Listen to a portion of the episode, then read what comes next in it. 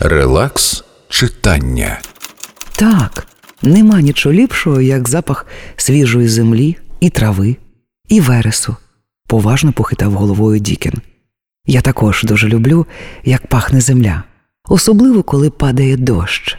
Я тоді лягаю під кущем і слухаю, як краплі падають на верес, і втягую у ніздрі ці пахощі.